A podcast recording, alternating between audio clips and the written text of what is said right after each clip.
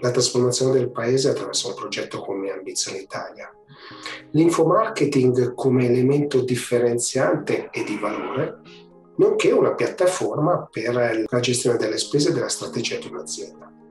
Benvenuti all'Atech Show.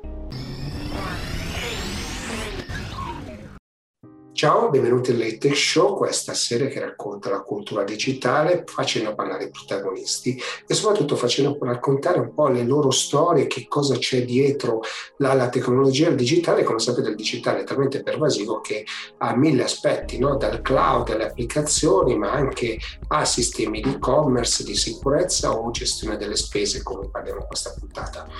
Non voglio perdermi in chiacchiere, vi invito come sempre a condividere, eh, a farci sapere cosa vi è piaciuto, cosa? No, se lo avete visto in tv segnalare la tv locale che come sapete mette a disposizione gratuitamente la puntata. Cosa vi è piaciuto e cosa no? E non mi resta altro che partire. Sono qui con Micco Cosentino, un po' perché è una star del web, ma anche un po' per capire insomma tutto ciò che ruota intorno all'infomarketing, ma soprattutto come applicare queste metodologie insomma alle nostre aziende, alle nostre imprese, ai nostri corsi, alla comunicazione, alla formazione e, e vale un po' per tutti i settori. Per cui intanto cominciare, benvenuto eh, Mick e partiamo un po' dalla tua storia, quindi da, da dove sei partito, so che sono stato un atleta e da lì poi cosa è successo? Dai, partiamo da qui. Io sono sempre stato un nuotatore di professione, quindi facevo questo di mestiere, per modo di dire. Poi eh, non tutti sanno che il nuoto purtroppo non, non rientra proprio nelle, eh, negli sport professionistici, nonostante magari eh, tu possa qualificarti per mondiali, europei, olimpiadi e via dicendo, però non è insomma retribuito a livello professionale come il calcio ad esempio, sarebbe un sogno per i nuotatori.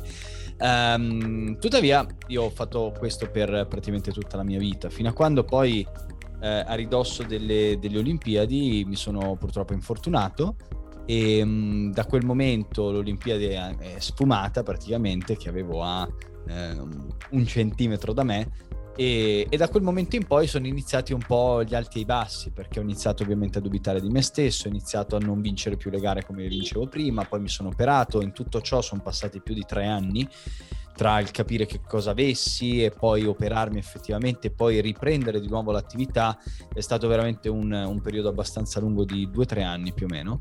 E quando ovviamente poi sono ritornato a nuotare insomma ho, ho avuto a che fare un po' con la realtà. Eh, prima realtà è che ero cresciuto quindi comunque avevo perso quasi due anni e mezzo di ehm, di, di allenamenti, di carriera, eh, di successi che avrei potuto raccogliere. E dall'altra parte ovviamente le giovani, leve, le giovani leve crescevano, quindi mi ricordavo io di quando vincevo da piccolo sui grandi e dicevo ah guarda questi vecchietti adesso li batto e io facevo così. Ecco adesso io ero eh, a quel momento ero dall'altra parte. E non è stato per niente bello perché vedevo la sfacciatezza dei giovani che mettevano la mano davanti ai grandi e quindi mi ricordavo i bei tempi. Ehm, quindi da un momento all'altro a un certo punto ho smesso di percepire un uh, rimborso spese se così vogliamo chiamarlo dalla società e eh, però io all'epoca vivevo già giù a Roma. Io, I miei genitori sono di Milano, io sono andato via di casa praticamente quando avevo 18 anni per il nuoto, sono stato prima a Varese molti anni ed è stato mm, poi quello il momento in cui mi sono infortunato, dopo l'infortunio mi sono operato a Roma, poi sono stato preso per una società qui a Roma e ho riniziato poi nuovamente la mia carriera a Roma ed è stato proprio a Roma il momento in cui poi eh, da un momento all'altro mi è stato tolto quel, famoso insomma, rimborso spese, quello stipendiuccio che percepivo e da un momento all'altro ho dovuto anche fare i conti con la realtà, nel senso avevo una casa in affitto eh, che, che, ovviamente pagavo con quei soldi, la benzina e via dicendo e quindi ci siamo ritrovati, io e mio fratello vivevamo già insieme senza praticamente sapere come arrivare alla fine del mese, quindi non sapevamo come eh, riuscire a pagare le bollette, come riuscire a pagare l'affitto. I miei genitori, per quanto ovviamente potevano aiutarci, ci hanno aiutato, però sono, erano degli umili dipendenti statali con uno stipendio normalissimo da maestra e da geometra, mio papà, e quindi facevano il possibile, però anche noi non volevamo pesare su di loro. E quindi è stato quello il momento in cui tra insomma alti e bassi più, molto più bassi che, che alti, eh, ho scoperto un po' il mondo della formazione, insomma, come racconto anche all'interno del, del, del mio libro molto spesso, non, eh, è stato quello il momento di Barberino di Mugello, dopo un incidente ci siamo resi conto di essere veramente al capolinea e abbiamo detto ascolta o qua ci riprendiamo oppure cosa siamo qua a fare. E quello è stato il momento in cui ho capito che online c'erano persone che eh, dall'altra parte del mondo utilizzavano internet per vendere informazioni, quindi per vendere corsi di qualsiasi tipo, quindi corsi sull'addestramento cani, corsi su eh, come superare i livelli nei videogiochi, corsi su taglio e cucito, qualsiasi cosa. E lì ho detto, cavolo, io voglio capire come funziona questo, questo mondo qua, perché vedevo gente che faceva tantissimi soldi, che è molto molto molto giovani, poi ecco, gli americani hanno questi modi molto estrosi no? di far vedere che hanno avuto successo, però se un ragazzo che non aveva veramente soldi, competenze e niente, avevano avuto presa su di me quelle cose là. E però da quel momento in poi ho iniziato a studiare, capire in che modo avrei potuto portare eh, questa cosa in Italia, in che modo avrei potuto adattare quello che imparavo al mercato italiano inizialmente.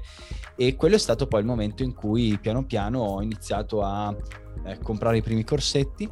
E in realtà l'unico corso che sono riuscito a comprare me lo sono fatto regalare da mio papà per il compleanno eh, costava 97 euro. E mi ricordo che il buono di questo corso era, era il 2013 più o meno, sì. Eh, il buono di questo corso era che eh, aveva un'affiliazione, che all'epoca non sapevo neanche cosa fosse. L'affiliazione sostanzialmente è quella, mh, mm, quell'accordo che viene fatto ovviamente tra cliente e fornitore dove se tu sei in grado di promuovere il prodotto che hai appena acquistato ti viene riconosciuta una percentuale che all'epoca era il 50%. Quindi io comprai questo corso, iniziai a studiarlo in maniera impressionante, questa è un primo, una prima cosa che mi ha sempre caratterizzato, cioè io ogni cosa che, che, studio, vedi anche tutti i libri che io ho dietro, tante volte le persone li collezionano, io, la gente non ci crede, ma io realmente questi libri, e sono veramente pochi, sono tutti sottolineati, li avrò studiati almeno 4-5 volte ognuno, cioè sono sempre stato molto staccanovista, lo sono tuttora in realtà.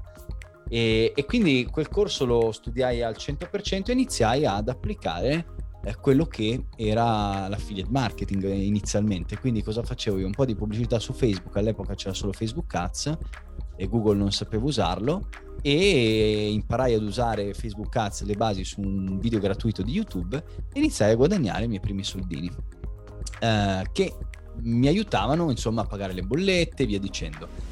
Però a un certo punto io vedevo che questo corso aveva delle falle, no? E eh, di conseguenza io portavo veramente tantissimi nuovi clienti a questa, a questa persona, a questa azienda che vendeva questi corsi. E a un certo punto è balenato all'interno della mia testa l'idea di creare per me qualcosa eh, che non avrei diviso, tra virgolette, con nessuno e che sicuramente avrei pa- fatto molto meglio rispetto a quello che avevano creato perché vedevo che c'erano clienti che si lamentavano, non c'era una grossa assistenza, c'erano un sacco di problematiche. In realtà tutte quelle problematiche mi sono servite a capire come non bisognasse creare un, brand, un prodottino un prodotto online. E quello è stato il momento in cui ho creato poi, dopo pochi mesi, eh, il mio primo progettino online e, e, mi ricordo era il 15 gennaio del 2015, eh, feci la follia di fare una lead generation, cosa che ormai era l'unica cosa che sapevo fare, generare contatti era l'unica cosa che sapevo fare. E feci una lead generation prima di, di, di, questo mio lancio, se così vogliamo chiamarlo, dove spesi gli ultimi soldi con la carta di credito che mi erano rimasti, erano 1000 euro, e presi 1000 leads, quindi 1000 potenziali clienti, 1000 contatti si iscrivessero alla mia lista. E, una settimana dopo avevamo fatturato i nostri primi 12.000 euro. Quindi da quel momento in poi la mia vita è cambiata perché ho capito che cosa avrei fatto per il resto della mia vita, cosa mi appassionava veramente. E, e da quel momento in poi è stato tutto un, un susseguirsi di mm, scoperta, di formazione, di test. E tutt'oggi diciamo che il mio rituale è sempre quello di trovare chi ha più risultati di me, studiarlo alla perfezione, entrare più possibile in contatto con questa persona o persone o aziende e assorbire e applicare immediatamente all'interno della mia realtà tutto quello che ovviamente apprendo. Ecco, questo è un po' il mio, il mio escurso se insomma sette anni dopo siamo qui e da poco abbiamo superato solamente con infomarketingx.com, che è il nostro brand che abbiamo creato due anni e mezzo fa, eh, quasi tre anni in realtà, dai, non sono due anni e sono quasi tre anni, eh, i primi 10 milioni di euro di vendite solamente con questo brand. Quindi siamo molto orgogliosi, ma la cosa che ci rende più orgogliosi è il fatto che siamo riusciti veramente a eh, consegnare tutte quelle che sono le strategie che in questi anni ho, ho imparato, ho applicato, tutti gli errori che ho fatto a migliaia di persone che in qualche modo oggi si destreggiano bene online e molto e questo, questo, credo che sia il grande punto tuo, nel senso che non è che ti segua moltissimo, però sapevo cosa facevi, perché tu hai una grande comunità dietro, offri sì. una serie di contenuti gratuiti incredibili, no? se uno va su, su, su, su qualsiasi sì. piattaforma trova tantissimo materiale tuo, no? sì. che, che, poi è, è, la fonte poi del, del, tuo guadagno sostanzialmente, no? perché eh, parte da lì e poi da lì si genera. Quindi eh, la cosa interessante qual è? È che tu riesci a applicare una formuletta, ma non è una formuletta ovviamente perché se no sarebbe sì, troppo sì. banale, e riesci a replicarla su varie, no? eh, vari mercati, varie, vari settori e via di seguito. No? Quindi questa sì. è, la cosa, è, la cosa chiave. No? Sì. E soprattutto in un periodo in cui l'e-commerce, la formazione insomma, è diventato tutto digitale, eh, ovviamente questo ti dà un grande vantaggio a te e poi a chi ti segue, insomma, perché ho anche visto che insomma, ci sono tanti bei casi di successo che tu continui ad elencare. Sì, sì, eh, guarda, hai, de- hai, detto benissimo, nel senso, allora ormai da, da, anni, insomma da quasi tre anni, il mio modo di lavorare è proprio, è proprio cambiato tantissimo, perché io inizialmente i primi quattro anni il mio modo di fare marketing, ad esempio, era un modo dove comunque pubblicavo sempre tantissimi contenuti, in realtà ho veramente, non so, migliaia di ore, ad esempio, su YouTube, un sacco di articoli scritti sul blog, e podcast e via dicendo, insomma, cerco sempre di produrre un sacco di contenuti gratuiti, ma in primis perché mi piace, nel senso è proprio quello che mi piace fare. Eh, io dico sempre, il lavoro che faccio oggi lo farei anche se avessi tutti i soldi del mondo e credo che lo farei anche meglio perché sarei veramente, non lo so, cioè, non so cosa si prova ad avere tutti i soldi del mondo, quindi eh, però posso solo immaginare che insomma si facciano ancora meglio probabilmente le cose con meno filtri, meno eh, frizioni e con un, un, bel po' più di relax. Uh, però è proprio quello che mi piace fare, cioè nel senso mi piace condividere quello che imparo, ma l'ho sempre fatto da quando avevo uh, veramente 27 anni, oggi ne ho quasi 35. Uh, eh, però io ricordo che leggevo questi famosi libri e io i miei primi video che pubblicai nel, su Facebook nel 2012-2013 erano proprio video cioè, dove io chiacchieravo in merito a quello che avevo letto, cioè dicevo questo è quello che io ho preso e secondo me questi sono degli spunti interessanti, poi ho, voi fateci quello che volete nel senso.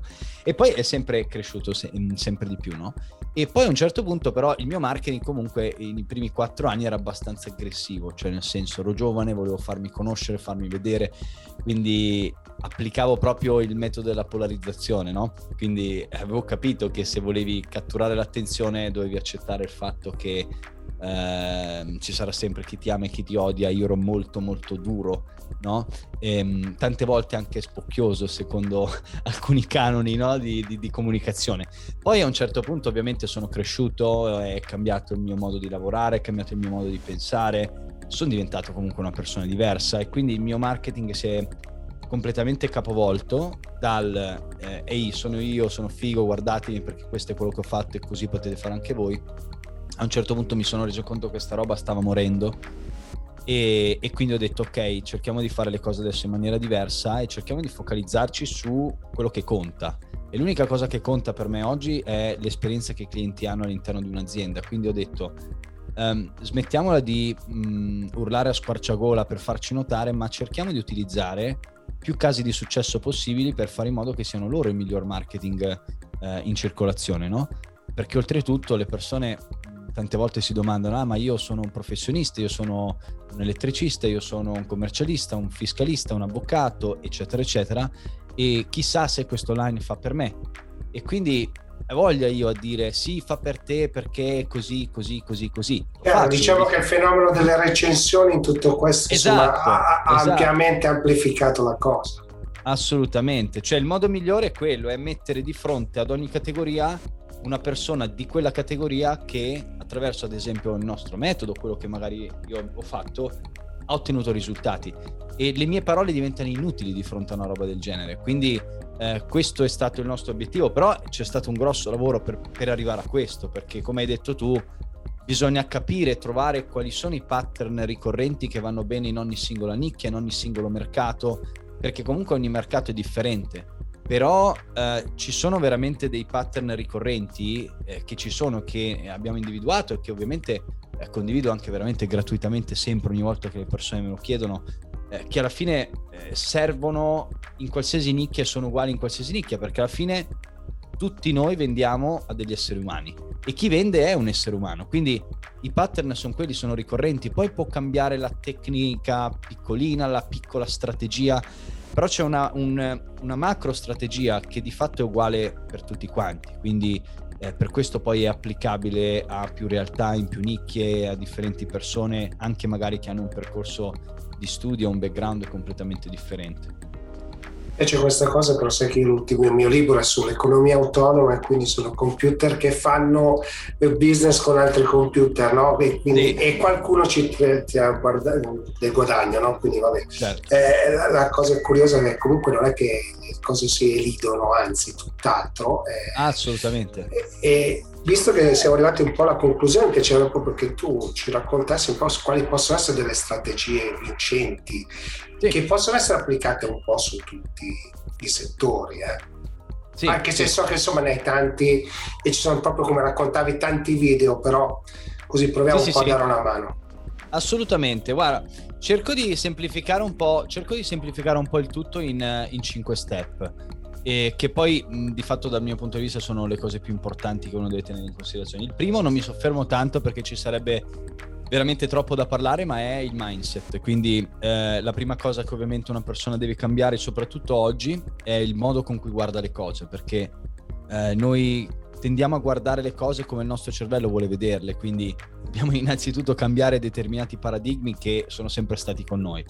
Uh, ma oltre a questo, che comunque è una cosa che ci deve accompagnare sempre, cioè anche quando le cose vanno benissimo, uh, il passo successivo è quello di analizzare, quello dell'analisi. Cioè per me è fondamentale almeno ogni 90 giorni, se sei già avviato come attività oppure tantissimi giorni all'inizio, fare un'analisi che comprenda ovviamente sia un'analisi di, eh, della concorrenza, quindi di chi sta già vendendo quello che tu vorresti vendere o qualcosa di simile al pubblico che tu già vorresti colpire, sia un'analisi proprio del cliente ideale, quindi dell'avatar che tu vuoi andare a attirare per vendere quelli che sono i tuoi prodotti, i tuoi servizi. Le persone purtroppo partono tanto, eh, cioè molto spesso partono dal prodotto finale perché gli piace quello, no? Ipotizziamo il classico, mi piace la pizza, apro la pizzeria, però poi magari si ritrovano ad aprire la pizzeria in un posto dove la gente non mangia carboidrati. Sto facendo un esempio estremo, però è per far capire che si parte prima dal, dall'analisi del target, dall'analisi della concorrenza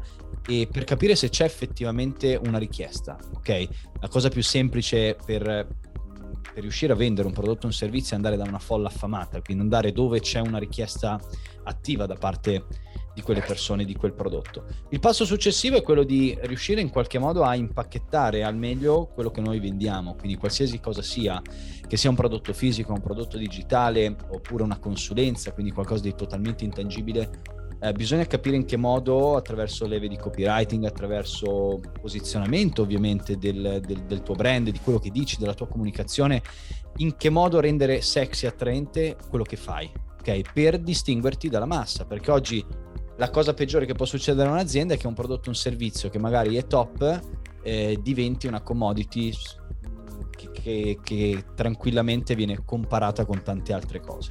Eh, successivamente dobbiamo capire, nel momento in cui abbiamo analizzato, abbiamo capito in che modo attirare in maniera sexy le persone ai nostri prodotti, ai nostri servizi, dobbiamo capire come consegnare questo prodotto, questo servizio, quello che noi facciamo. E il modo migliore per consegnare questo prodotto, questo servizio è riuscire ad utilizzare tutte quelle eh, strategie anche basiche di eh, acquisizione clienti online, quindi il classico funnel che viene messo ovviamente attraverso uh, viene messo online attraverso um, magari social network come Facebook, Instagram, YouTube e via dicendo, perché oggi le persone che possono comprare da noi sono lì fuori, ok? Non sono solamente fuori dalla nostra porta, ma sono su tutti i social network o i motori di ricerca. Quindi se noi siamo in grado di farci notare da queste persone, far capire che li capiamo in pieno e che abbiamo qualcosa per loro, e allora sarà molto più semplice eh, catturarli, tra virgolette, inserirli all'interno del nostro funnel, quindi nel nostro viaggio eh, dove andiamo a nutrire piano piano sempre di più le persone per fargli capire chi siamo, che cosa possiamo fare per loro, perché li comprendiamo e che cosa il nostro prodotto può fare a differenza di tutte le altre cose che magari ha avuto modo di vedere. E infine c'è l'ultimo step che è quello del, dell'automazione. Insomma, oggi non è più come 15-20 eh, anni fa, cioè oggi abbiamo la possibilità veramente di automatizzare gran parte delle cose. Eh, se io oggi voglio acquisire, faccio un esempio, 10 clienti al giorno, oggi posso farlo mettendo a leva quelle che sono le conoscenze e utilizzando come leva principale internet, l'online, eh, il digital marketing. Eh, vent'anni fa, se volevo avere 10 clienti, dovevo prendere la valigetta, uscire, andare avanti, indietro, avanti, indietro, avanti, indietro e rischiare anche di o rimanere in mezzo al traffico, di fare un incidente, insomma, diventava inscalabile un business del genere. Invece, grazie all'online, oggi abbiamo la possibilità veramente di vendere in qualsiasi parte del mondo e quindi si abbattono completamente i limiti territoriali, i limiti di tempo e quello che ovviamente un'azienda può fare. Quindi, questi sono un po' i 5 step. I 5 step. Sì, sì, sì. Allora, siamo arrivati al termine, ricordaci come, come, trovarti e i libri che insomma sono dei best seller, quindi tutto ciò insomma alla sì. fine aiuta. Sì, sì. Allora, i siti sono semplici, miccosentino.com, lì trovate praticamente tutte le, uh, i blog, i video gratuiti e anche i libri, che è la Bibbia dell'infobusiness e l'infomarketing spiegato a mia nonna, che è l'ultimo libro che abbiamo Infatti, che è bellissimo nome. Grazie, grazie, è stato veramente fatto in onore di mia nonna che è ancora viva all'alba di quasi 102 anni e oggi e quest'estate glielo porterò giù, lo farò autografare da mia nonna e, um, e poi infomarketingx.com è il sito insomma del nostro, del nostro brand e quindi della nostra azienda di quello che ovviamente facciamo ogni singolo giorno. Perfetto, amico. Grazie mille per la chiacchierata, abbiamo veramente ci hai raccontato moltissimo. E voltiamo pagina.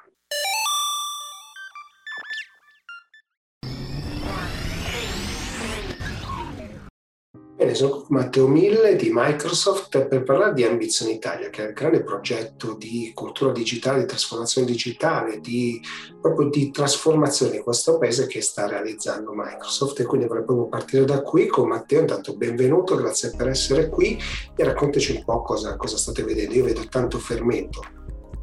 Ah, noi abbiamo visto un um, grandissimo interesse sull'iniziativa da parte sia di aziende che di istituzioni che devo dire anche di centri di ricerca piuttosto che realtà della, della, nel, nel, campo della formazione o dell'education. Eh, tu, tu, sai che Ambizione Italia è un'iniziativa nata poco più di un anno fa in Italia nella quale eh, Microsoft ha investito, ha deciso di investire un miliardo e mezzo di dollari. No? Ora chiaramente una quota significativa dell'investimento è sul cosiddetto Hyper Region Data Center, quindi su questo eh, questa serie di data center che stiamo ultimando nel nord dell'Italia per ora e però sì, non è solo quello, nel senso che oltre agli investimenti in, nei data center noi stiamo anche eh, investendo moltissimo in attività di smart working anche se eh, in passato io l'ho, l'ho, preferito definirlo home working forzato, perché di fatto di smart si sta arrivando adesso a capire quanto è importante, quanto deve esserci la testa nel gestire questa modalità di lavoro ibrida. Poi abbiamo investito parecchio in ambito AI Hub, quindi in ambito artificial intelligence eh, proprio con la creazione di questa struttura, di questo programma che ha visto coinvolti eh, inizialmente una, una, qualche dozzina di partner che via via si sono, ehm, ce, ne, ce ne sono aggiunti altri e ad oggi devo dire che stanno crescendo quasi in maniera esponenziale. Poi un'altra parte, sono cinque pillar di fatto, smart working, AI hub, poi investimenti sulla parte di piccola e media impresa, e qui forse vale la pena fare una, una, piccola digressione sulla parte di fondi europei che impattano sia eh, diciamo così, l'abilitazione delle piccole e medie imprese a digitalizzarsi o a trasformarsi digitalmente. Lì abbiamo, devo dire, fatto degli ottimi eh, diciamo così, passi in avanti perché l'idea era nei prossimi tre anni di riuscire ad arrivare a 500.000 aziende ingaggiate. Eh, oggi vado, vado, a memoria, mi pare che siamo oltre alle 170.000 aziende, quindi in anticipo coi tempi. E ultimo di queste iniziative è la, la possibilità di eh, crescere in termini di competenze digitali all'interno del paese. Uh, noi in Italia abbiamo un, uno skill mismatch, cioè una, un, un, gap tra domanda e offerta di risorse con competenze digitali che è circa il 20%, 18-20%. Oggi no? e più i lavori cambieranno, si creeranno o cam- ci si innoveranno, più secondo me se non investiamo in competenza e cultura digitale questo gap aumenterà. Ecco lì l'obiettivo che ci eravamo dati con Ambizioni Italia era di arrivare a 3 milioni di persone formate sul digitale, su diversi aspetti, dal marketing digitale a pura, eh, diciamo così, technical skills, ma anche a business impact, quindi anche ad analizzare quelli che sono gli impatti economici nell'adozione di una soluzione digitale in un'azienda di qualsivoglia dimensione.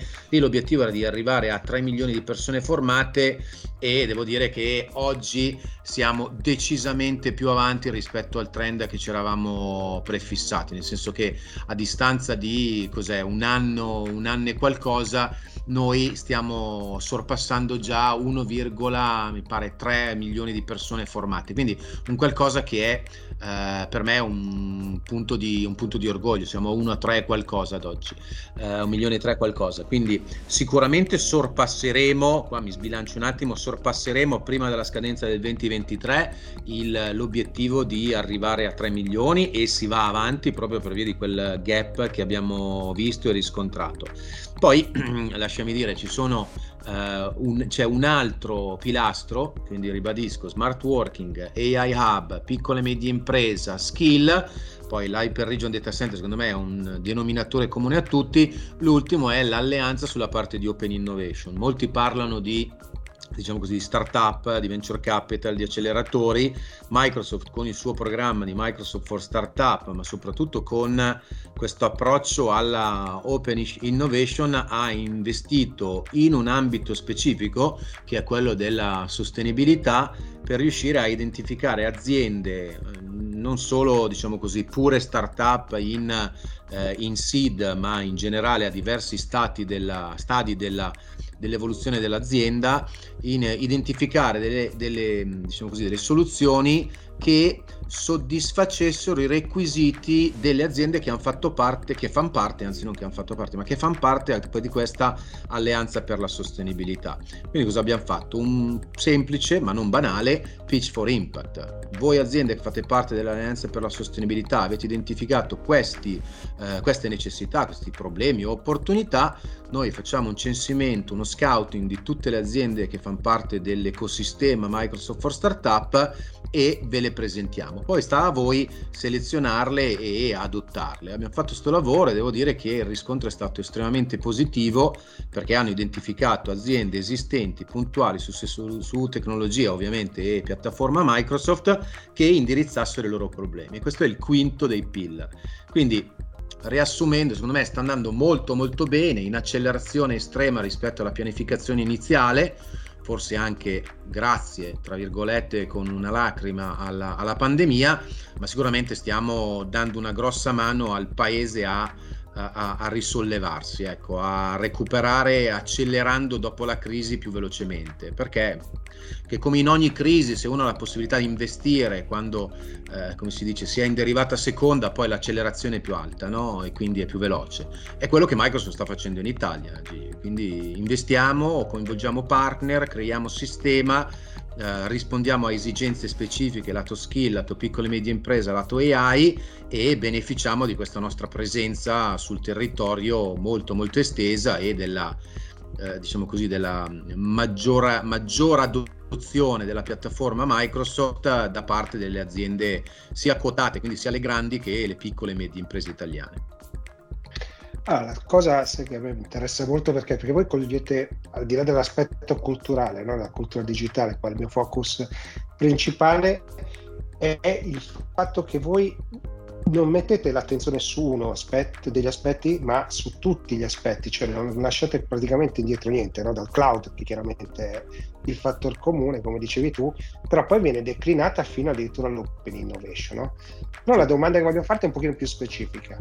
Pubblica amministrazione in questo momento, come si sta muovendo? Abbiamo visto che insomma qualcosa si muove.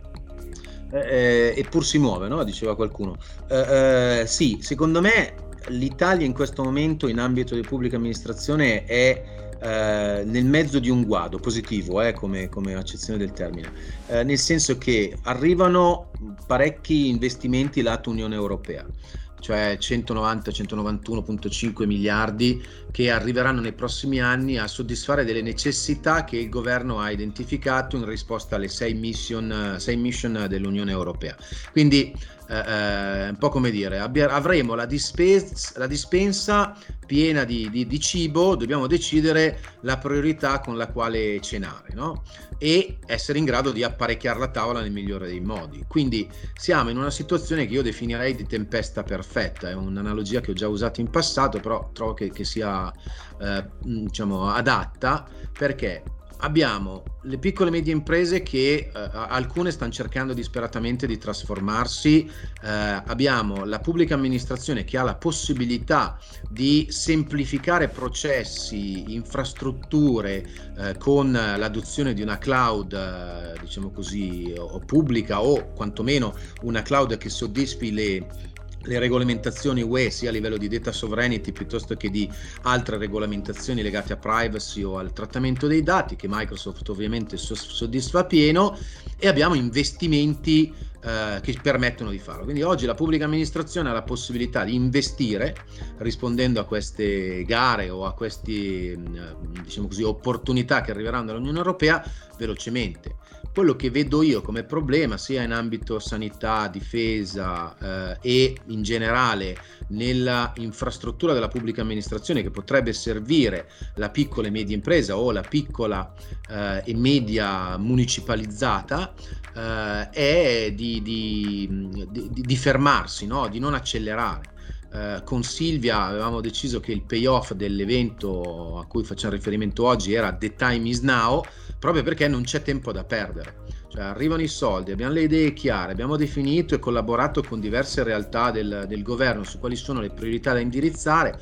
Guarda caso, le sei mission europee, digital innovation, sustainability, salute, che più ne ha più ne metta, sono proprio quelle che l'Italia richiede che vengano indirizzate. Eh, signori, c'è semplicemente da rimboccarsi le maniche smetterla di trovare il problema, ma cogliere questa enorme, e ribadisco veramente enorme, opportunità che abbiamo davanti. Cioè, se uno attualizzasse i soldi che gli Stati Uniti hanno dato all'Italia nel dopoguerra, ad oggi sarebbero 80 miliardi. L'Europa ce ne dà 191, ci permette di spenderne 191, quindi e, vorrei ricordare quant'era il prodotto interno lordo in crescita nel dopoguerra, cioè forse tra i più alti nella storia del, dell'Italia. Quindi abbiamo la possibilità di cavalcare l'onda. Siamo in una situazione di uscita da una pandemia, eh, ragazzi, tempo da perdere non ce n'è, tempo da lamentarsi neanche, testa bassa e pedalare, come, come, come diceva qualche famoso ciclista. No?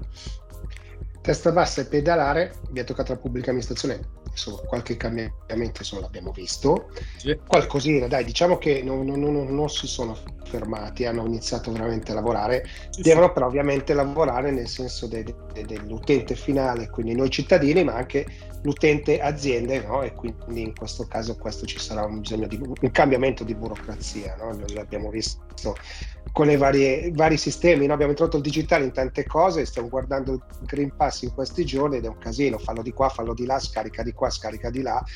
Io credo che ci sia proprio bisogno di una cultura digitale che vada verso una semplificazione di queste cose, no? perché se noi com- per andare incontro ai cittadini facciamo tanti porte d'ingresso, in realtà forse secondo me a mio avviso aumentiamo un pochino la confusione, no? questo secondo me è un po' il pericolo che vedo. È la complessità, perché poi alla fine eh, il cittadino eh, o l'impresa quando si rivolge alla pubblica amministrazione vorrebbe avere una porta d'ingresso unica no? o una finestra, una Windows di ingresso unica ai servizi, che è qualcosa che è è facile a dirsi, è un po' più difficile a farsi, perché la pubblica amministrazione italiana è eh, composta, sai meglio di me, da una serie di realtà, una serie di infrastrutture esistenti, proprio frutto di investimenti, di, di, di, di approcci, anche di politiche eh, diverse a seconda del, diciamo così, del governo del, del, del momento. Quindi si sono accavallati eccellenti ma diversi eh, soluzioni tra tutte le varie realtà eh, eh, però l'Italia è così, quindi l'Italia rispetto a un paese che magari ha 50 anni di storia deve fare i conti con il pregresso e gli strati di innovazione e investimento che ci sono stati. Magari non innovazione all'ennesima potenza, ma comunque migliorie nel corso degli ultimi anni ce ne sono state e sono state anche rilevanti. Io quando sono rientrato in Italia e ho avuto la possibilità di avere un, carta di identità elettronica, lo speed per accedere a servizi, magari non a tutti, eh, eccetera, mi sono stupito, ho detto, caspita, che passi avanti da, da 8 anni a questa parte rispetto a quello a cui ero abituato io. Cioè, certo, non parlare di Pago PA. Eh, o Pago. PA o io, insomma, sono state fatte delle splendide eh, innovazioni forse migliorabile da un punto di vista della integrazione e, eh, come hai detto tu, no? semplicità e trasparenza tra tutti i servizi accessibili. Però ribadisco, l'Italia è un paese eh, di 1200 km, 60 e passa milioni di persone eh, e, e, deve far conto con un trascorso come magari un paese come Singapore con 5 milioni di persone, il governo all'80%, quindi un plebiscito eh, eh con la possibilità di investire su un piano di 20 anni e l'Italia quella cosa lì non la può fare, però sta andando nella direzione giusta, semplificare, semplificare, semplificare, integrare i servizi e fornire un accesso unificato a quelli che sono tutti i servizi della pubblica amministrazione. Secondo me un, un, una reingegnerizzazione dei processi interministeriali, una reingegnerizzazione degli accessi con eh, semplificazione appunto dell'identità dell'individuo, con, eh, come, come, quella che si sta diciamo così prevedendo adesso, è proprio la direzione nella quale andare. Poi ci sono i casi specifici, c'è la difesa, eh, c'è la salute che magari hanno bisogno di investimenti più mirati, come sono riflessi nella mission, mi pare la 4 o la 5 del, degli recovery funds, che lasciami dire vanno proprio ancora una volta nel cercare di semplificare, centralizzare eh, l'accesso ai dati sanitari dell'individuo, sebbene con tutte quelle che sono le eh, accortezze e, e, e, e, controlli sulla, sulla eh, privacy del, del, dato o sulla diciamo così, la, la, rimanenza del dato a livello territoriale nel caso. Eh, quindi insomma ci sono cose, però se devo dirti veramente la mia, io trovo che stiamo andando nella direzione giusta, abbiamo la possibilità di mettere benzina nella macchina, la macchina magari va rodata un attimino e messa in, in, in dima o in, in, bilanciamento delle gomme, però la direzione è chiara da parte di tutto il governo. Colau, Draghi e company stanno facendo un lavoro spettacolare da questo punto di vista. Eh. Sono d'accordissimo, neanche d'accordo. Eh, ultima domanda è, lato partner, Ambizione Italia ovviamente impatta molto su di loro, certo. no? quanto, quanto, vi stanno aiutando insomma, a, a trovare nuove, nuove strade no? per questo digitale, perché poi questo è l'elemento. Come sempre, eh, eh, cioè, domanda molto pertinente e ficcante. Il, eh, I partner per Microsoft sono eh, eh, la carrozzeria, le marce, i sedili, il volante della macchina che descrivavamo prima. No? Eh, in Italia ci sono oltre 10.000 partner Microsoft estremamente competenti con 350-400.000 persone molto molto skillate sulle nostre tecnologie. Però quella è una componente, lasciami dire, è una condizione eh, necessaria ma non sufficiente, perché poi i partner devono riuscire ad avere quella competenza che un fornitore di piattaforma come Microsoft non può avere a livello di dettaglio come può avere un partner, che ne so, nell'industria del retail o nell'industria del manufacturing o del finance. Lì servono partner che non sono più solo i partner di transazioni perché ti vendivano la licenza, ma sono partner che hanno creato soluzioni, magari le hanno anche brevettate o copyrightate o rese disponibili su un marketplace che riflettono la loro competenza di industry. Questi sono per noi non solo gli ISV, ma proprio anche partner con della proprietà intellettuale basata sulla piattaforma Microsoft. Noi forniamo la piattaforma, diamo diverse eh, versioni della piattaforma sulla base dell'industry da indirizzare, però poi senza i partner rimaniamo come il re nudo, no? Cioè dobbiamo riuscire per forza di cose a far sì che sulla nostra piattaforma ci siano soluzioni di independent software vendor o di system integrator che hanno customizzato esiste- soluzioni esistenti specificamente per quella industry e senza di loro noi non, non andiamo avanti. Abbiamo una bella macchina ma senza il motore eh, o con il volante che non è dritto e quindi per noi sono fondamentali sia dai grandi partner quelli noti a tutti, gli internazionali piuttosto che nazionali, Accenture, KPMG, CAP, DXC, che più ne ha più ne metta, ma anche partner locali che rappresentano la specificità della, dell'industria nella regione o spesso anche nella provincia. No? L'Italia è un bellissimo paese con eh, idee innovative dappertutto, però molto spesso è un aggregato di 113 province. E noi dobbiamo avere questa prossimità in questi partner locali che è eh, fondamentale rispetto a uno Stati Uniti che eh, non solo hanno la stessa lingua del, del, diciamo così, del, da, dappertutto, ma hanno anche lo stesso approccio.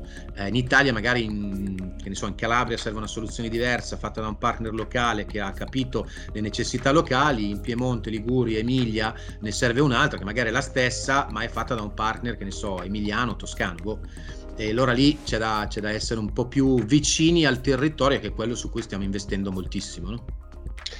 Sì, perché poi insomma il livello di consulenza è sempre più importante. Ricordiamo anche che poi i partner, insomma, ultimamente hanno anche vinto qualche premio a livello mondiale no? nelle, vostre, nelle vostre convention, eh, per cui insomma questo è, eh, vuol dire che insomma c'è del buono no? nell'IT italiana. L'Italia è un paese di santi, poeti, eroi, secondo me anche di partner tecnologici all'avanguardia. Dobbiamo solo riuscire a, a, a, farci forza e non aver paura di mostrare le nostre capacità al mondo, perché siamo veramente eccezionali da questo punto di vista. Beh, insomma, credo che questa sia una caratteristica dell'italiano, no? personalizzare le cose. Noi siamo i numeri uno, guarda la moda, guarda nella meccanica, nella meccanica di precisione, noi siamo bravi a fare questo, vestire queste cose. Quindi grazie mille Matteo per la chiacchierata, che insomma abbiamo toccato un po' di punti su, su, sulla trasformazione di questo paese e voltiamo pagina.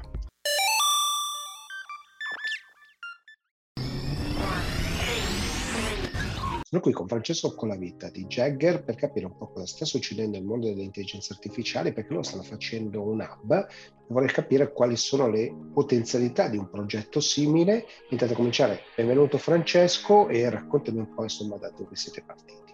Ti ringrazio per questo e sicuramente diciamo, il perché è ovvio legato un po' alla natura di Jagger, nel senso che essendo Jagger una, un'azienda eh, leader nel mercato nell'ambito appunto del eh, procurement e spend management, abbiamo pensato, visto anche il momento di cambiamento a livello mondiale, la situazione, quindi l'introduzione di nuove tecnologie eh, nel mercato legato all'artificial intelligence e quant'altro hanno rappresentato sicuramente un, uno spunto per Jagger nel eh, investire in questo ambito, un qualcosa che abbiamo fatto non eh, quest'anno, ma qualcosa che è nato eh, qualche anno fa e che gradualmente abbiamo appunto concentrato in quello che poi abbiamo definito il nostro hub dal punto di vista di tecnologie innovative di Digital Mind, che rientrano in quelle che sono le, il nostro portafoglio di soluzioni tecnologiche che eroghiamo ai nostri clienti eh, sotto la piattaforma Jagger One. Quindi lo spunto è nato proprio dal fatto che la situazione eh, mondiale, l'introduzione di nuove tecnologie e il fatto di fare in modo che queste nuove tecnologie vengano adottate da parte degli utenti finali delle aziende. Viviamo in un periodo in cui insomma applichiamo algoritmi, intelligenza artificiale a qualsiasi cosa, no? agli oggetti, a, a, ai business, a quant'altro. Vediamo aziende che sono sempre più guidate dai dati, no? quindi questo sicuramente è il grande momento, però come racconto io siamo un po' sulla superficie ancora di questa intelligenza artificiale, stiamo esplorando questo mondo e però adesso bisogna andare un po' in profondità. Esatto, nel senso che c'è un, un aspetto, abbiamo toccato un aspetto importante, c'è un tema di adozioni, eh, c'è una, una, un'analisi fatta anche da Gartner sul mercato specifico appunto del mondo di, del, del procurement spend management dove indica che solo il 20-30% delle aziende a livello mondiale hanno introdotto queste nuove tecnologie. L'aspetto e la domanda che ci siamo posti è perché siamo così resti ad adottare a livello aziendale queste tecnologie quando ognuno di noi nella vita privata quotidianamente utilizza tecnologie senza nominarle per eh, supportarci nella navigazione stradale, identificazione del traffico, suggerimento dei, dei ristoranti eh, nel rating principale, quindi utilizziamo quotidianamente nella nostra vita, ma quando ci mettiamo il cappello eh, del manager a livello aziendale si fa sempre fatica. Eh, spesso ci siamo posti la domanda del è legato a un tema di budget. Probabilmente sicuramente questo è un elemento, un elemento che influenza la decisione delle aziende di introdurre questi elementi, ma dall'altro lato ci siamo posti anche la domanda, forse le aziende non hanno ben compreso come queste tecnologie possono effettivamente aiutare le aziende stesse e gli utenti finali. Eh, e su questo ovviamente si è aperto un grosso dibattito. Sul tema del budget in realtà oggi, eh, come eh, tutti sanno, a livello almeno italiano c'è un grosso investimento anche a livello europeo sul tema della digitalizzazione, no? quindi il piano del governo sulla eh, PNRR, quindi sul piano di ripresa e resilienza, prevede un grosso investimento dal punto di vista di innovazione digitale, sia per l'utente finale ma anche per le aziende e eh, la, la, Commissione europea appunto ha approvato e sta approvando in questi giorni appunto il piano di, di, investimento. Quindi pensiamo che questo possa diventare un elemento, un facilitatore per l'introduzione. Dall'altro lato c'è un altro elemento eh, interessante che è quello di come queste tecnologie e come in particolare la tecnologia di, di Digital Mind di Jagger possa aiutare gli utenti a eh, utilizzare e introdurre queste, eh, queste tecnologie. C'è un aspetto però importante che vorrei evidenziare che è il fatto di eh, spesso le persone pensano che la tecnologia vada a sostituire l'essere umano, quindi l'utente finale dice ah, ma io questo non voglio utilizzarla perché in realtà eh, sono restio all'introduzione non solo per un tema economico, di comprensione, ma per un tema di eh, paura di essere sostituiti da, da, da processi di automazione, di, di, supporto. In realtà Jagger e queste tecnologie, in particolare Jagger col Digital Mind all'interno della piattaforma Jagger One, eh, mette l'utente e l'uomo al centro, quindi supporta attraverso questa tecnologia l'utente nelle varie attività che dovrà svolgere nel mondo specifico di procurement e di spend management. Quindi questo è un aspetto importante da eh, passare a, a, agli ascoltatori e agli utenti perché è un aspetto sicuramente importante che eh, va considerato per queste tecnologie.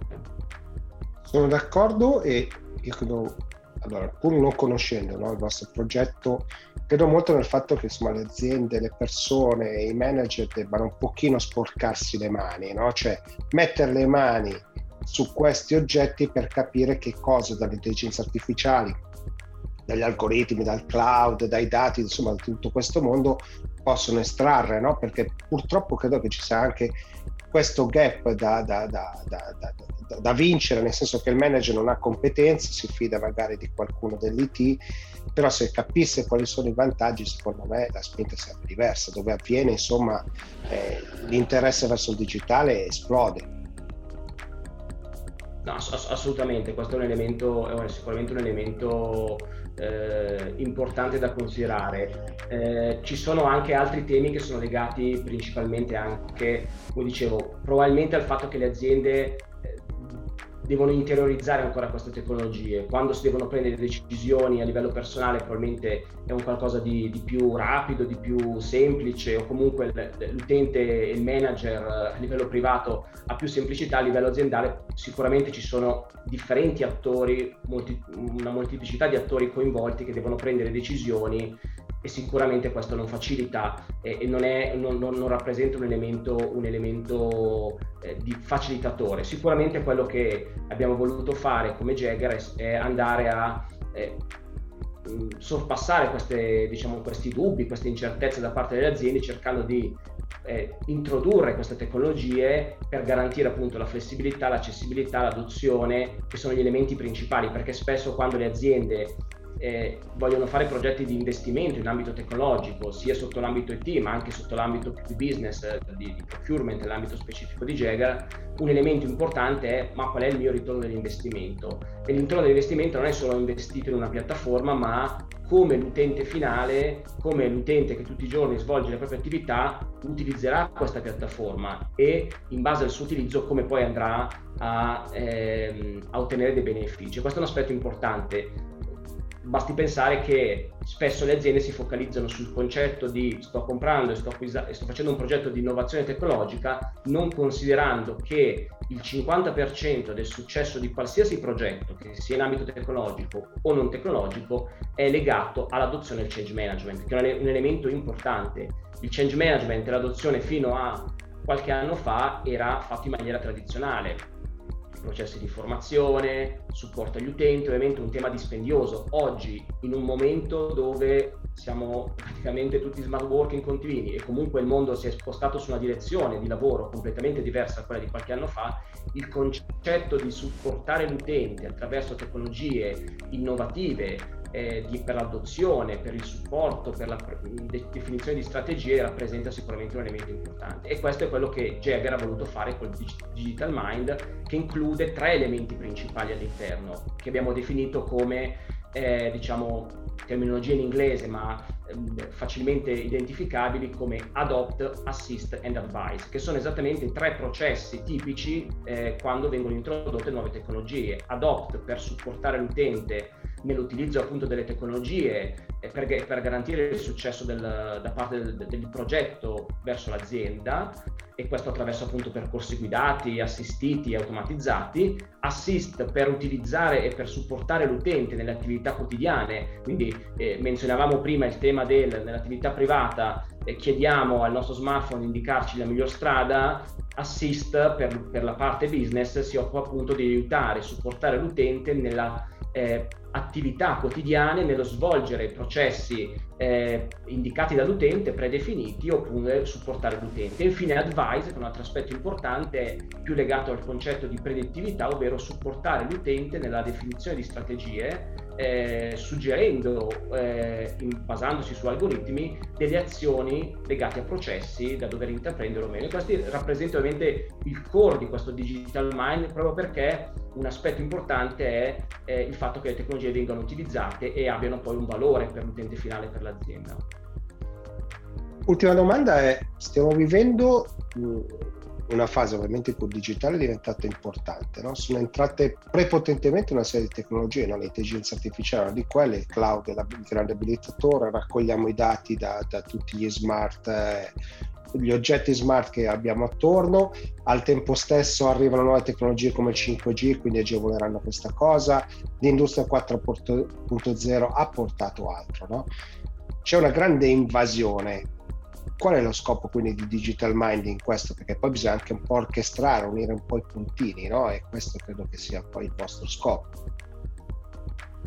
Esatto, sì, lo, lo scopo fondamentale eh, di, di, Digital Mind all'interno della piattaforma di, di Jagger, Jagger One, è sostanzialmente quello di creare dei benefici e dei risultati per i clienti. Eh, ed è quello ovviamente di eh, fare in modo innanzitutto che ci sia una governance dei processi, la tracciabilità, l'ottimizzazione come dicevo prima, l'adozione di queste tecnologie, cercando e supportando l'utente non solo nei processi interni alla piattaforma e alle tecnologie, ma, ma anche garantendo la possibilità di essere interconnessi con l'intero ecosistema, perché appunto eh, la, l'investimento 4.0 nuove tecnologie che è avvenuto in questi anni e che sta avvenendo oggi ha portato all'interno delle aziende un portafoglio di soluzioni tecnologiche adottate magari dai singoli dipartimenti veramente spaventoso. Il problema è che, come sempre, le tecnologie calate in un ambito probabilmente funzionano bene, ma quando devono essere interconnesse tra di loro per garantire una continuità dei processi, dei servizi e quant'altro, Ecco, quello è sicuramente un elemento importante. Il Digital Mind si pone anche come obiettivo non solo il tema dell'adozione, ma anche un obiettivo di fare in modo che queste, queste tecnologie le piattaforme eh, all'interno dell'ecosistema cliente, dove Jagger appunto è, ha la propria piattaforma, siano tra di loro interconnesse e possano comunicare facilmente, garantendo all'utente eh, benefici legati appunto all'utilizzo, alla tracciabilità, come dicevamo prima, alla governance e quant'altro. Va bene Francesco, allora grazie mille per la chiacchierata, abbiamo scoperto insomma il digital mind di Jagger e le varie funzioni che può, può avere di supporto proprio alle imprese, no? perché poi credo che questo sia lo scopo. No?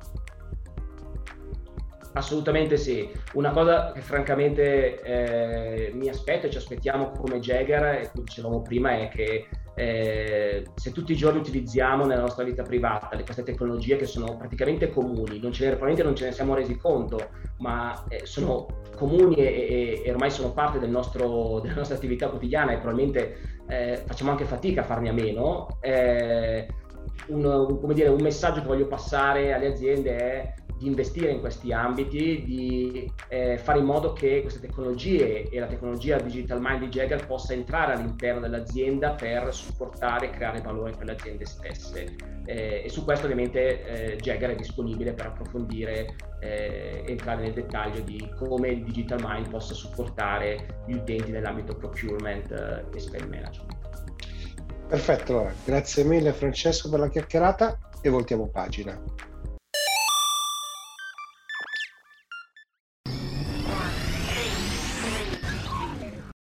Siamo giunti al termine anche di questa puntata del Late Show, come sempre insomma vi invito a farci sapere cosa vi è piaciuto, cosa no, quali sono gli argomenti più interessanti, se l'avete visto sui social vi invitiamo a mettere un mi piace, a condividere, insomma farci sentire la vostra voce. E come sapete insomma sta un pochino esplodendo sui podcast e quindi insomma volevo ringraziare di nuovo tutti quanti, è stata una puntata secondo me molto interessante, anche un pochino diversa dal solito. E non mi resta altro che darvi appuntamento alla prossima puntata. Ciao!